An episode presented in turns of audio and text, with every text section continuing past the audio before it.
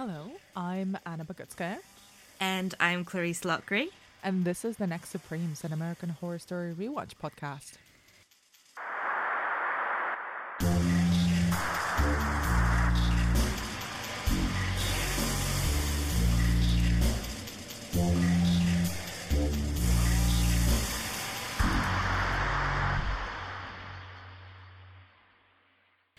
In this episode, Fiona takes on Madison as her witch protege, and Zoe tries to do right by FrankenKyle.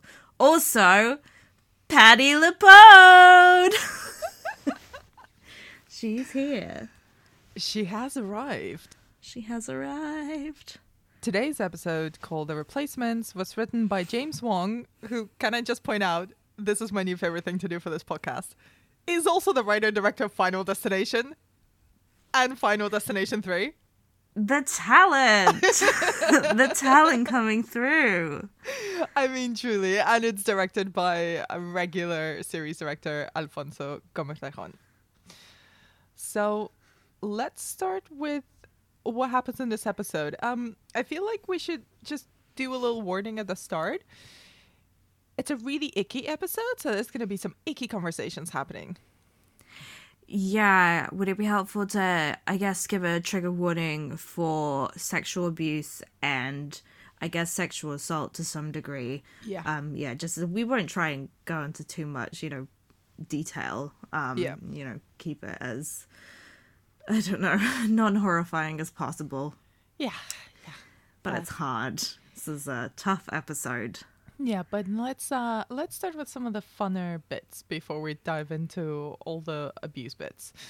Um so we kick off with a flashback to 1971 where we meet young Fiona, who is a mega bitch even as a young woman. And she promptly kills th- her supreme while Spaulding, uh, who still hasn't said a word and is played by Denis O'Hare and kind of always is lurking in the background, uh, watches, nods, and then helps her hide the body. So, thoughts on young Fiona? I mean, yeah, she's just like hot and blonde and mean. Not to draw a stereotype. I liked the Supreme though, Anna Leigh Leighton, in her. I guess it was meant to be the 70s, late 60s. Yeah. No, it's 71. 70s? 71, yes. Um, because of her sort of floral, pastoral, purple, Mm-hmm. kind of hideous but also lovely dress that Emily Leighton was wearing. I also love the little cigarette holder, you know, the one that they pull out and all the cigarettes come out like in a little bouquet. Yes, that's so like mid 20th century, and I don't know why Mm-hmm. those don't exist anymore. Well, it's because smoking is bad and, and That's true because less people smoke. Yeah, Yeah, it doesn't look Can't as do cool with thing. Rollies. Thing with like a hundred vapes just come out. it also just doesn't look as as as cool if you just stuff one of those things with rolled cigarettes. It's, yeah. mm, doesn't like the energies don't really match. Okay, but imagine it's that, and you pull it. It's just like loads of pockies come out. Ooh, Wouldn't that be amazing? I'm gonna get one of those. Fill it with pockies. now that I can get on board with. And you just really reminded me of that one scene in Community where Donald Glover. like does this whole movement you know when someone like taps a cigarette on the on the side of their hand and like then pops it in the mouth but it's just one of those chocolate cigarettes Oh yeah, such a mood. I love it. so it's this flashback scene to how Fiona became the Supreme uh, kind of illuminates something that we, we sort of already knew anyway, but it makes it really apparent. So when a new Supreme is on the rise, but doesn't know who she is yet, the reigning Supreme starts, her, her health starts to decline. And in the next scene, Fiona is she's trying to access plastic surgery because she's still obsessed with looking as youthful as possible but instead she is diagnosed with cancer uh, which means that she can't get plastic surgery and it kind of spirals her into a whole identity crisis Yeah, she's having a real bad time this episode. so obviously the way to to fix it is by trying to single out someone who she thinks might be the next Supreme and uh, kill her. Same as she did in the 70s. oh well, yeah. I, f- I find her um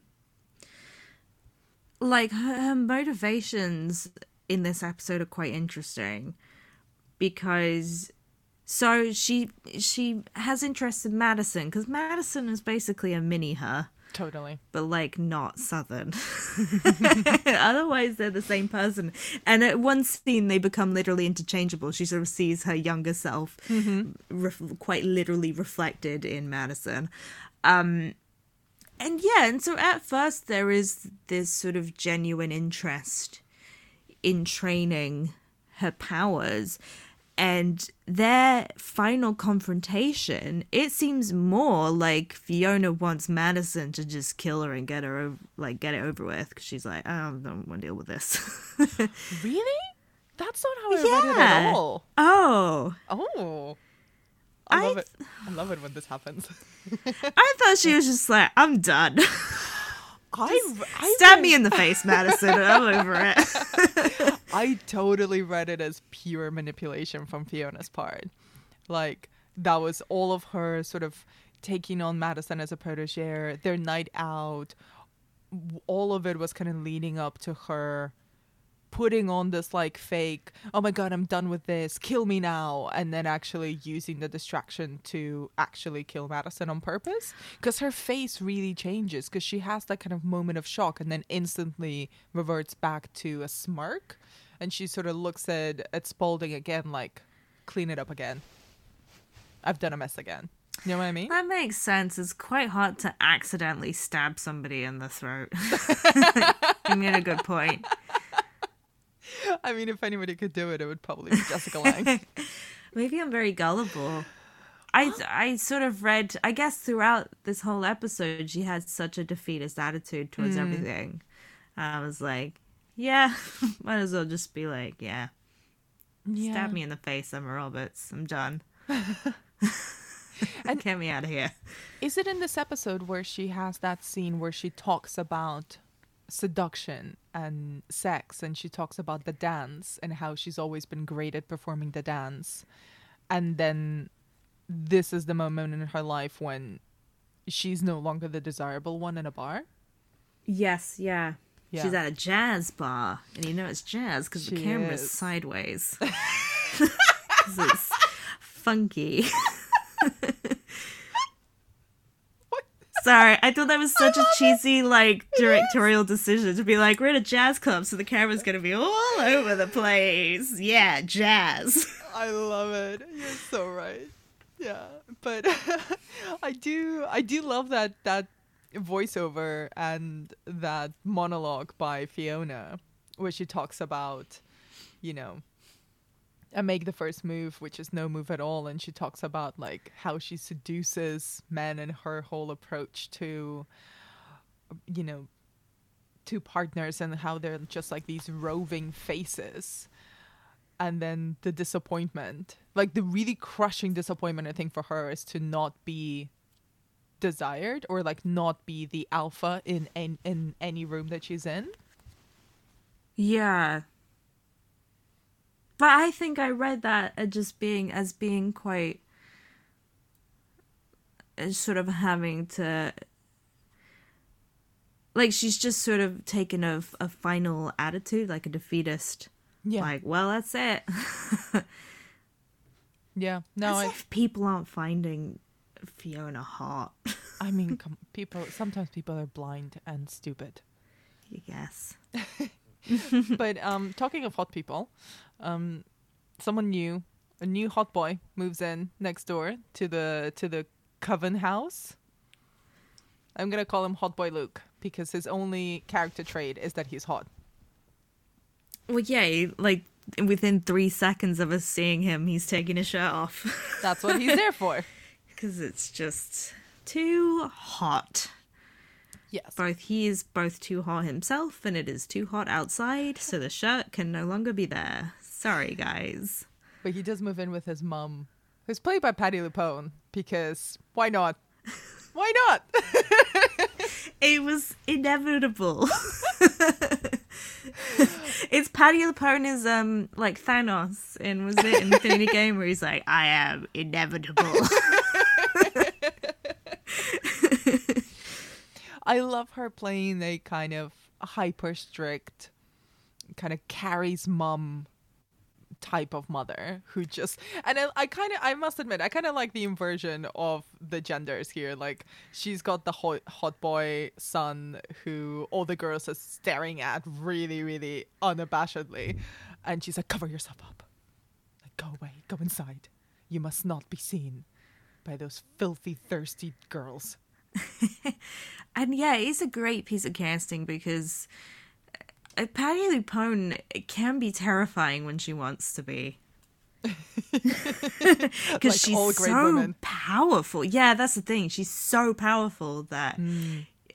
you just you just just scared. You just, just want to be on the wrong side of Patti LuPone. Nope. No, you do not. So, oh my god, there's there's tons of stuff happening in this episode as well. So, we shall we move on to the the Kyle storyline. Yeah, I guess we only need to say about Hot Boy Luke is that he really likes Nan and thought that she baked a great cake. It looks like a great cake, and Madison is jealous. Mm-hmm. because she is a mean girl. yes, and she cannot tolerate the attention not being on, her for Yeah, even a Nan second. Be happy. She baked a cake. yeah, she put in the work. Yeah. Madison just like put on a dress and like assumed that he'd fallen like fallen his ass for her. Lazy. absolute lazy.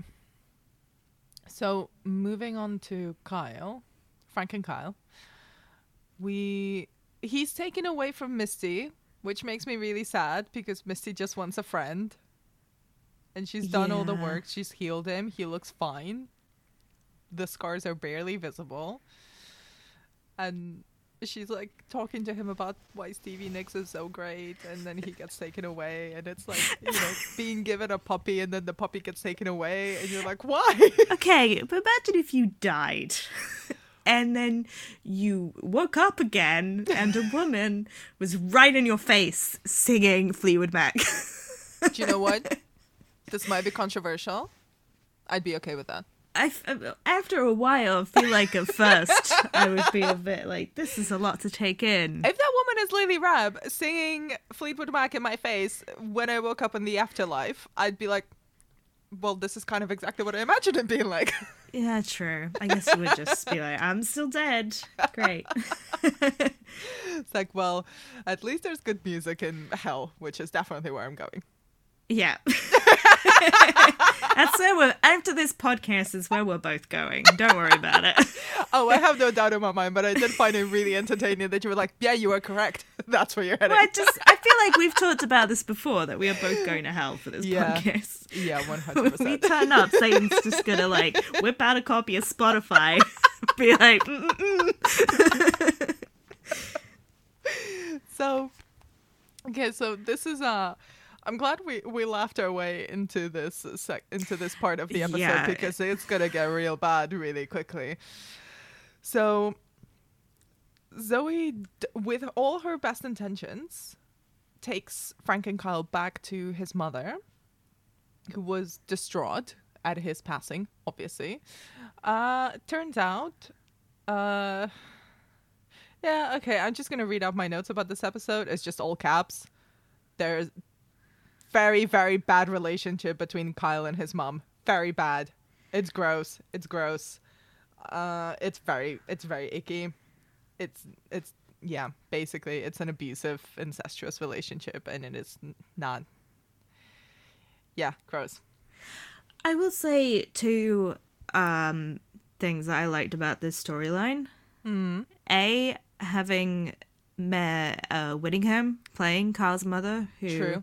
Legend. is uh, an incredible actor and I think was able to pull off the nuances of that role.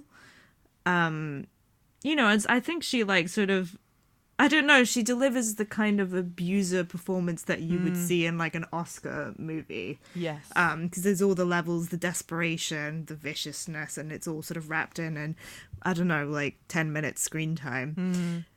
The second thing I liked is, I guess, having representing um a mother sexually abusing a son, which is not commonly shown in pop culture or culture at all.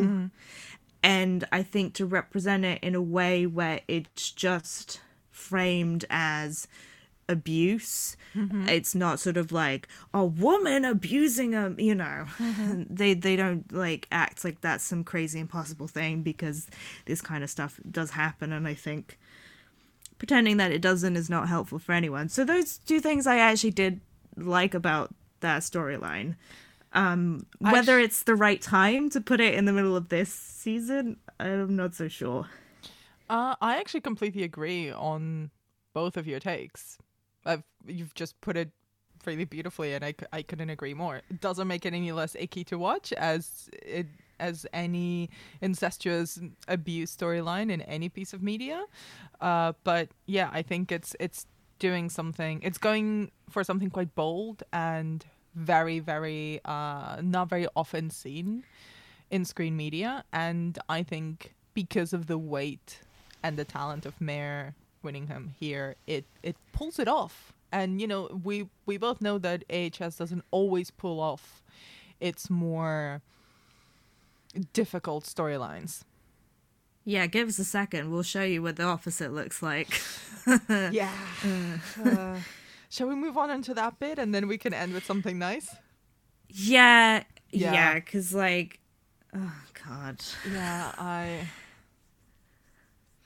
Okay, so let me do my best here. So, because Fiona Lalaurie is a vicious racist, and she uh, attacks Queenie consistently and kind of will not respect her. So Fiona makes her, quote unquote, her personal slave, and they're in the kitchen and Marie Laveau has set the Minotaur, Bastien, on them.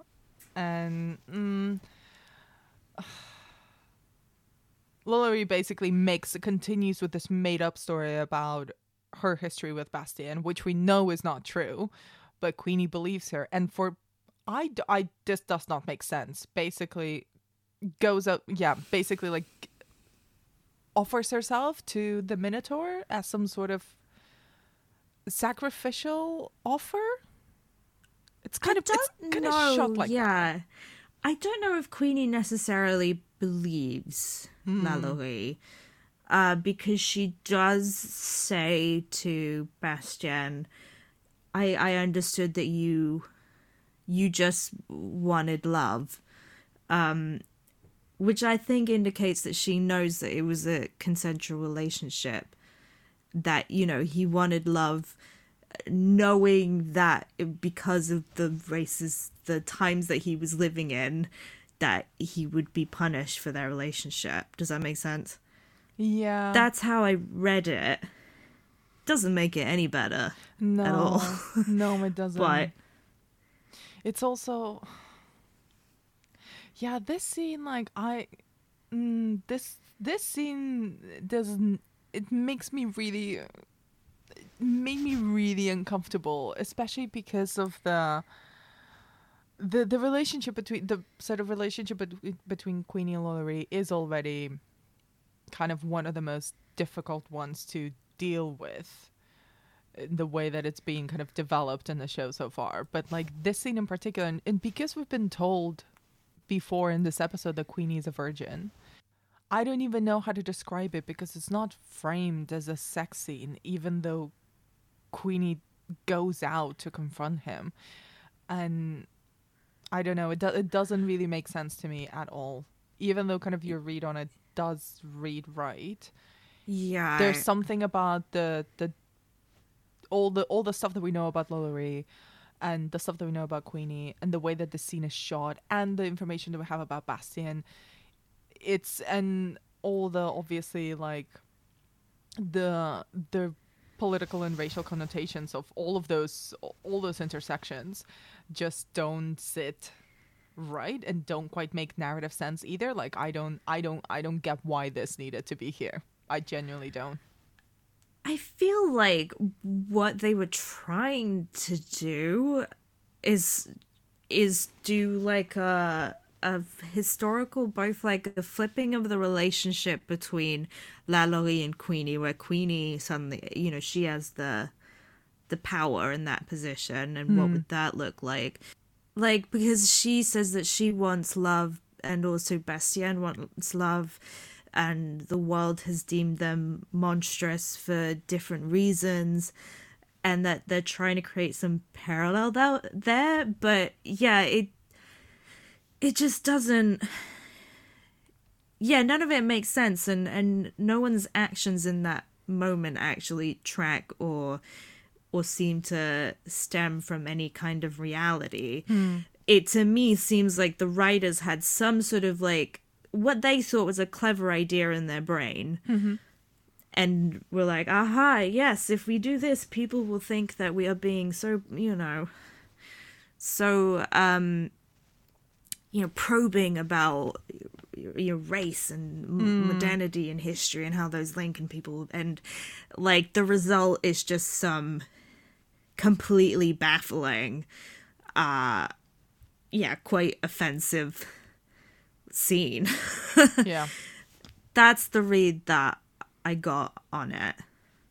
Not not their finest moment it's it's really not No, and it's it's interesting that out of the two like extremely hard to watch and difficult scenes, both of which kind of deal with sexual abuse, in one episode, they can get one of them so right and one of them so just absolutely absolutely wrong.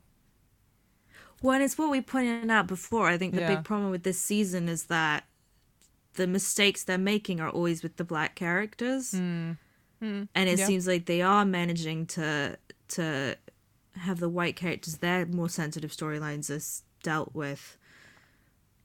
Yeah, I don't know. Everyone was saying more carefully, but just more. It doesn't seem like such a monumental fuck up when they do it. Yeah. Shall we mm, end the recap on a lighter note? Well, light is not the right thing, but it's the Cordelia going to Marie Laveau for help to deal with her with her problems with conceiving. Yes. And she I love this so much. She's sitting on her voodoo throne playing solitaire on an iPad and oh, it's, Oh yes! and the the armrests are little alligators and Yes. it's just my favorite thing ever. It's the coolest. It's just really cool. It really, really is. I don't know why, like playing solitaire on an iPad on a, a throne. It's like Well, because because it's nonchalant but also like ancient power at the same It's like- time. it's such an utter display of I don't give a fuck energy. It's like this woman who is like the daughter of her witch enemy coming here asking for her for help, which is such a big, you know, a a pa- not a power move for no, that's not the right word. Which is such a big like surrender of power in many ways. It's like Marie Laveau, you know more magic, or like you have magic that we do not possess, so we I need your help and it also means that she's gonna have like someone in the coven who's gonna owe her massive favor. So Marie Laveau just like sort of playing solitaire while Cordelia tells her this like really personal and really uncomfortable reality and asks her for help, and then tells her to fuck off that she's not gonna help her. It's just such a such a power move, and also she looks so cool doing it. You're not wrong. I feel like iPads are such a power move. I don't know why. I have such weird feelings about iPads. Why? Because yeah, if you have an iPad, you're kind of a successful person, right? like an iPhone, okay, like lots of people have iPhones, but you rock an iPad? You whip that out because the implication is that you already have an iPhone.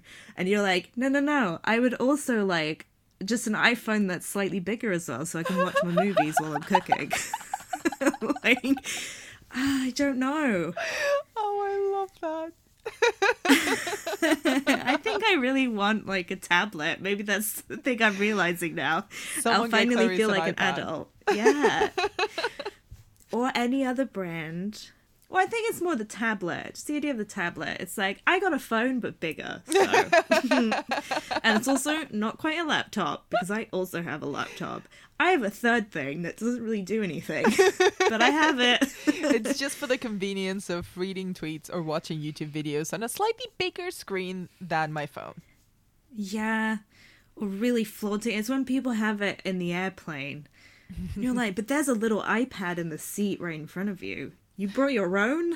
Well, for me, it's always been a power move whenever I've seen people use iPads instead of notebooks on on stage on live Q and A's and, ah, and interviews and things like that. I was like, ooh, power move. You Very typed your questions up? My Like- god. Well, I used to like when we used to do live events. I used to do the the opposite end of the spectrum. I type them up and then I print them out and I'd like paste them into my notebook.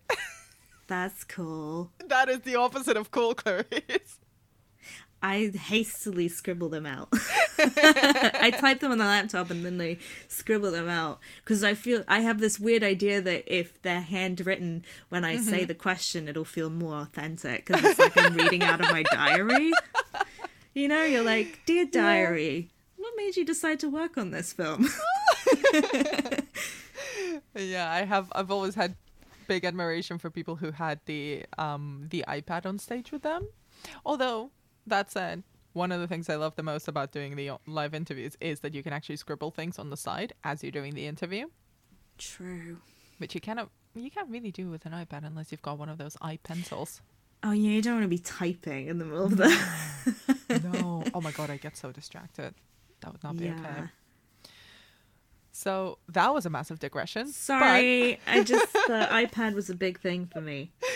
Let's move on to our categories for this episode. What was your top quote? Um, so my my top quote was just I don't know if it's a piece of Bible verse, but when Patti LuPone is looking at her topless son and goes, "Hell is naked before him, and destruction hath no covering." Which I don't. If that is a Bible verse, it's funny that like the Bible's like, That sounds don't, like don't be topless. that sounds like biblical dirty talk to me. Destruction hath no covering. I'm gonna put that on my hinge profile. the next time like some celebrity posts a topless photo, you're like, destruction hath no covering, Jason Momoa. No, no. He must never wear shir- shirts. Never. Never. Evil things will happen if Jason Momoa wears a shirt. He's the one exception.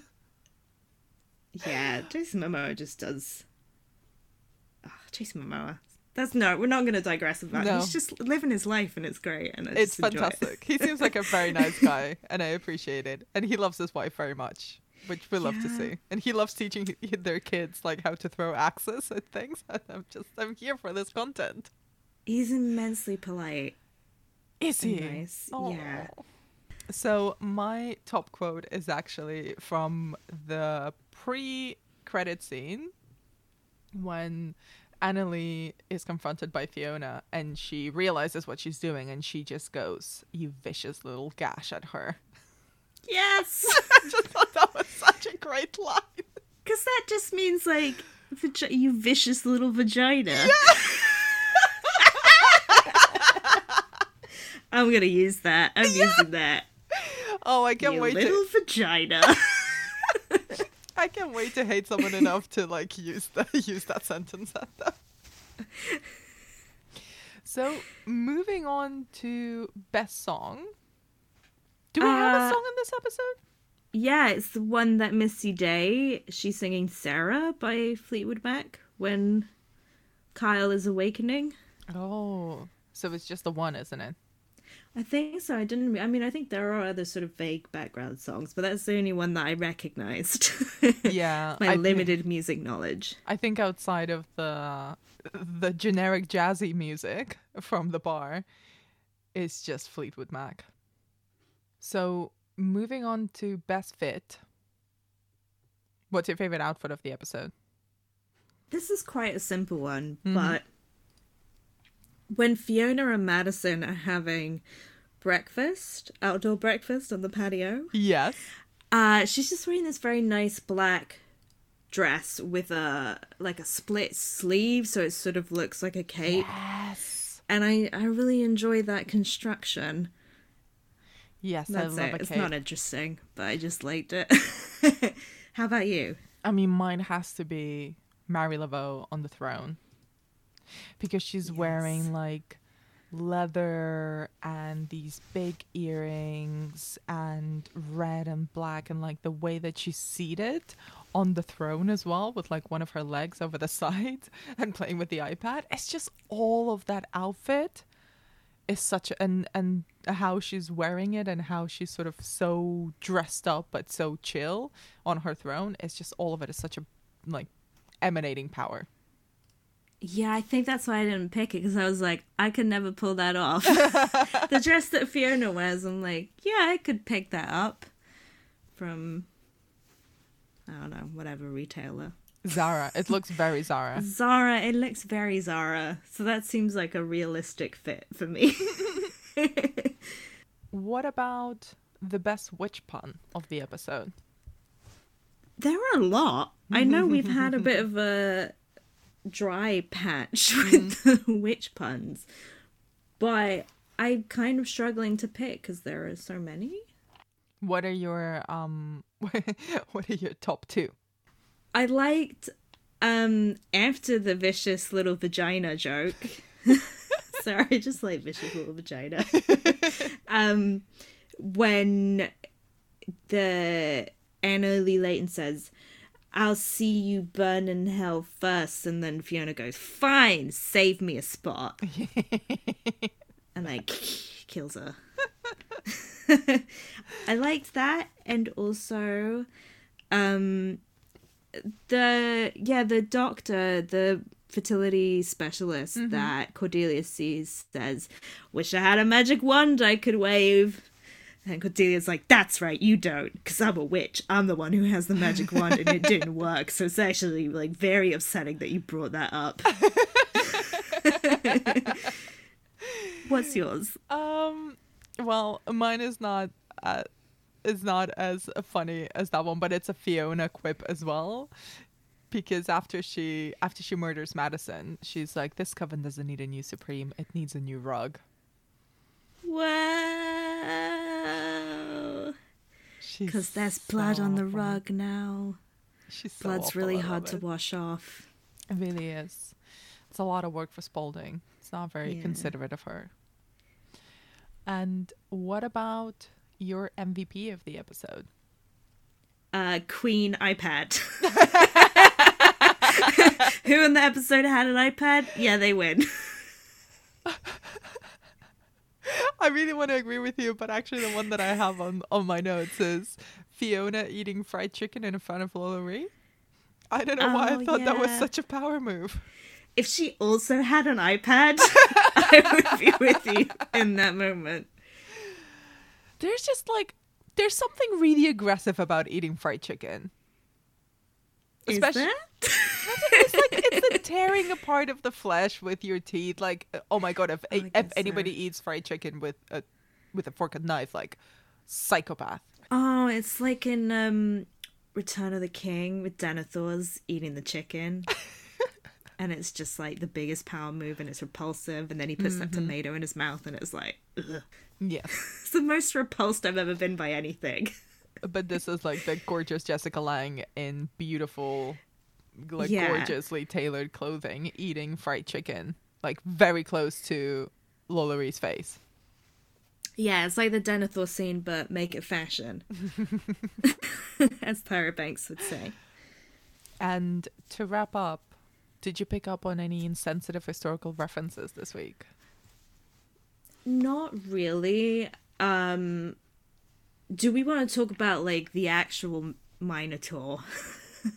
Cuz one of the many reasons, I mean this is bottom of the list of reasons why that storyline doesn't work, is that the Minotaur has like he's his own deal.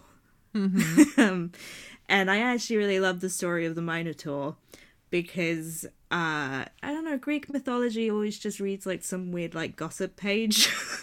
like you'll never believe what the king of Crete did.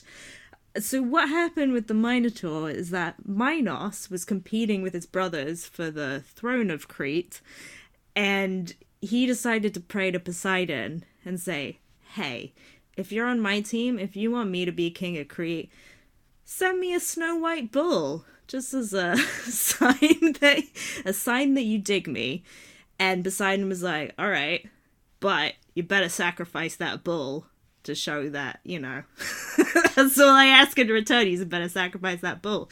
But then minos was looked at the bull was like this bull love it. Beautiful bull not gonna kill it. Just gonna keep it around. Poseidon, super pissed off, decided to curse the family and and punish them by making his wife, Queen Pasiphae, fall in love with said bull. Uh, and then Pasiphae was very horny for the bull. She went to Daedalus, who we think is the maker of Icarus's shoes. Um, she was like, Daedalus, can you make me like a little sexy cow suit? and so he does. And she just is like, come on, bull. What's up? And uh, that's how the Minotaur was born. And the Minotaur kept eating people, so they were like, oh fuck, better build a labyrinth to put it in. Because that's the logical thing. Build a big old maze. that's where you put bull-headed monster dudes. Um, so that's the myth of the Minotaur. See, if uh, this is the thing, if American Horror Story had made that, it would have been awesome. Do you imagine Lily Rabe as Queen Pasiphae being like, "Hey, make me a cow suit." ah, ancient history's fun. That's the worst. I wasn't physically attached to my microphone and recorder via a ton of cables, I would have 100% fallen off my seat right now. this is the thing. Everybody, check out Greek myth- like Greek mythology is hysterical. I if you tell it like that, yes, it is. No, I'm with you. I love Greek myths. it's always like, hey, Zeus really wanted to bang this chick, so he like turned into a swan. I mean, that's how all the Greek myths start. Zeus really wanted to bang someone, so he did something really weird, like turn Turned into an animal. into- yeah, Or turned turn her them into, into a an tree. Fuck.